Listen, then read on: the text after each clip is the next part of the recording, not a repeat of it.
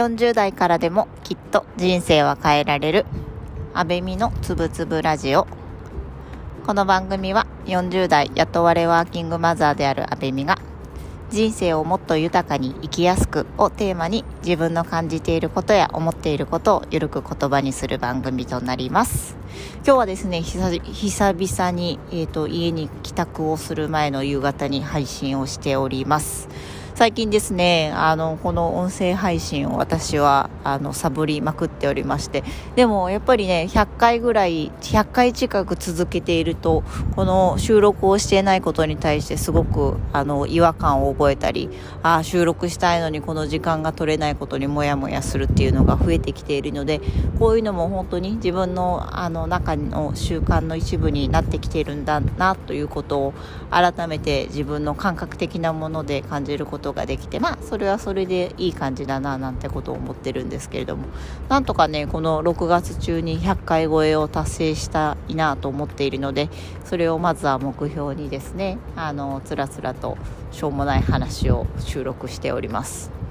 で今日はですねあの、最近すごくですね自分の中で思うのがこういう音声配信とか何かそのツイッターでつぶやくにしてもあのなんとか自分の中であの考え方をポジティブに変えていこうと思って例えばすごくモヤモヤしたりあのイライラしたり悲しいことが起きてもそのモヤモヤイライラ悲しさをあの自分の糧にしようとして前向きな発言に変えようとあのしてあの記録に残そうとするんですね。ただやっぱりそういう自分の行動あの活動自体に自分自身がやっぱり疲れてきてしまっているな。自分自身の感情とか心を抑制しているなっていうことをすごく最近感じていて自分のポジティブ変化に対して疲れてあ余計に自分を疲れさせちゃったなっていう落ち込む。なんか分かります？なんかねすごいめんただの面倒くさい女子みたいになってるんですけど。あ女子じゃないなお年が年だから。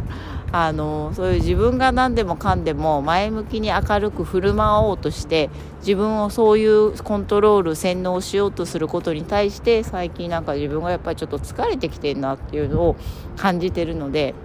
やっぱり時には自分自身のすごい負の感情とかモヤモヤしたものとか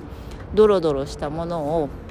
認めてあげてそれを何かしらの形であの吐き出してすっきりさせることも大事だなっていうっていうのを最近思っています。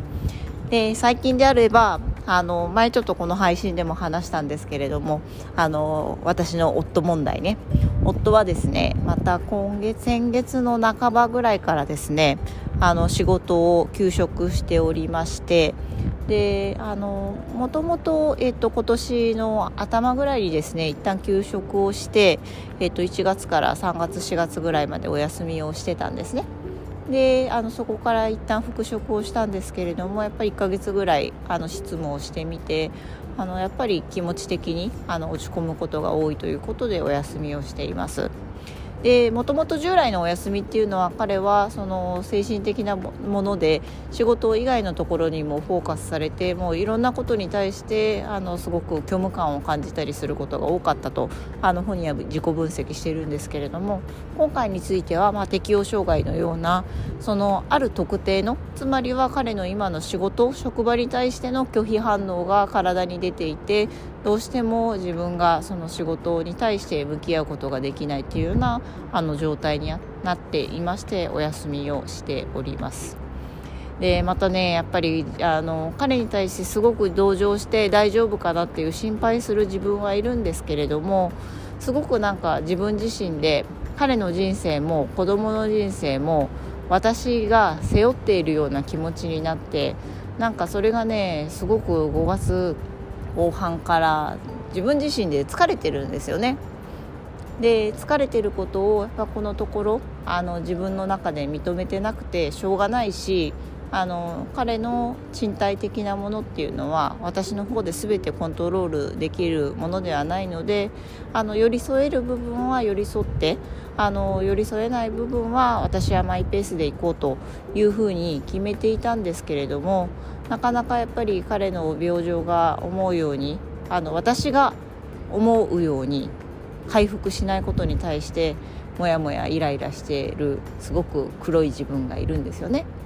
で黒い自分をもともとやっぱり隠そうとしてあの夫婦だから家族だからっていうことで振る舞ってあのなるべく明るく努めてたんですけれどもなんかやっぱり自分の心のどこかになんで私ばっかりこんな目にみたいな思ってるですねどす黒い私がいるわけですよ。なんか嫌だなと思うんですけどでも人間ってあのそういう生き物だっていうふうに考えてあのこういう場でたまには吐き出してですね自分の本当に黒い部分とか暗い部分の感情に向き合ってああ私は本当はなんか彼にもうちょっと頑張ってほしいと思ってるんだなとか彼が休んでることに対してすごくあの家族として心配している思いもあれどもあの全て私が抱えてしまっていることに対してあの抱えてしまってるわけでもないんですけどね。あの彼は彼で、えーと、社会保険からあの当面のあの当座のですね、えーと、保証はあの給与の3分の2ぐらいは出る設計になってますのであの抱えてしまっているように思っている自分に対してもモヤモヤするしなんか抱えてしまってるあのというふうに考えてしまうあの自分もあんまり好きになれないし。あのそういうちょっとやっぱりモヤモヤ暗い感情をどこかで押し殺して私が頑張らなくちゃって虚勢を張っているところがあります。ただしやっぱりこれってどこかで吐き出してあのこういう形で気持ちを整理してそういう自分の暗い感情に向き合いつつなんでこんなに私あの頑張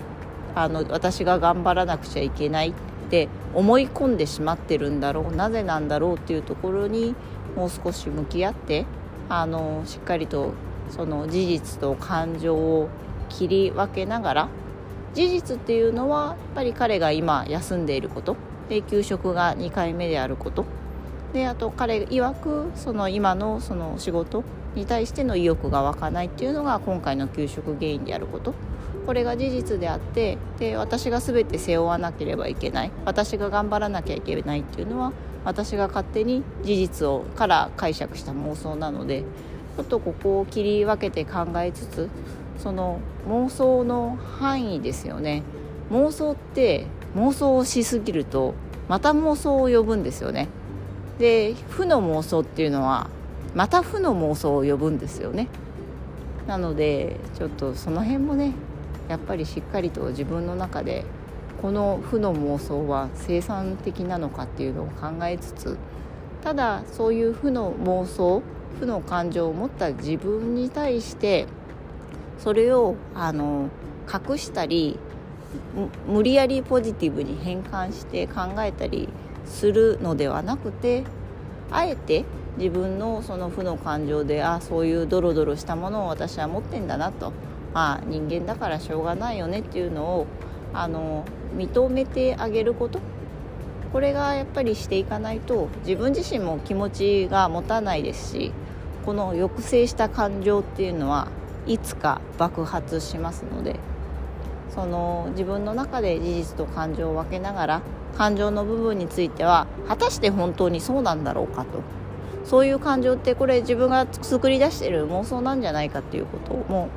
あの考慮しつつあの黒いものに向き合ってその黒いものを抱きしめてあげるような気持ちで自分の心の中を整理していくようなあの働きかけもとっても重要なんじゃないかなんて感じる黒いものに今巻かあの巻かれまくってる私でございました。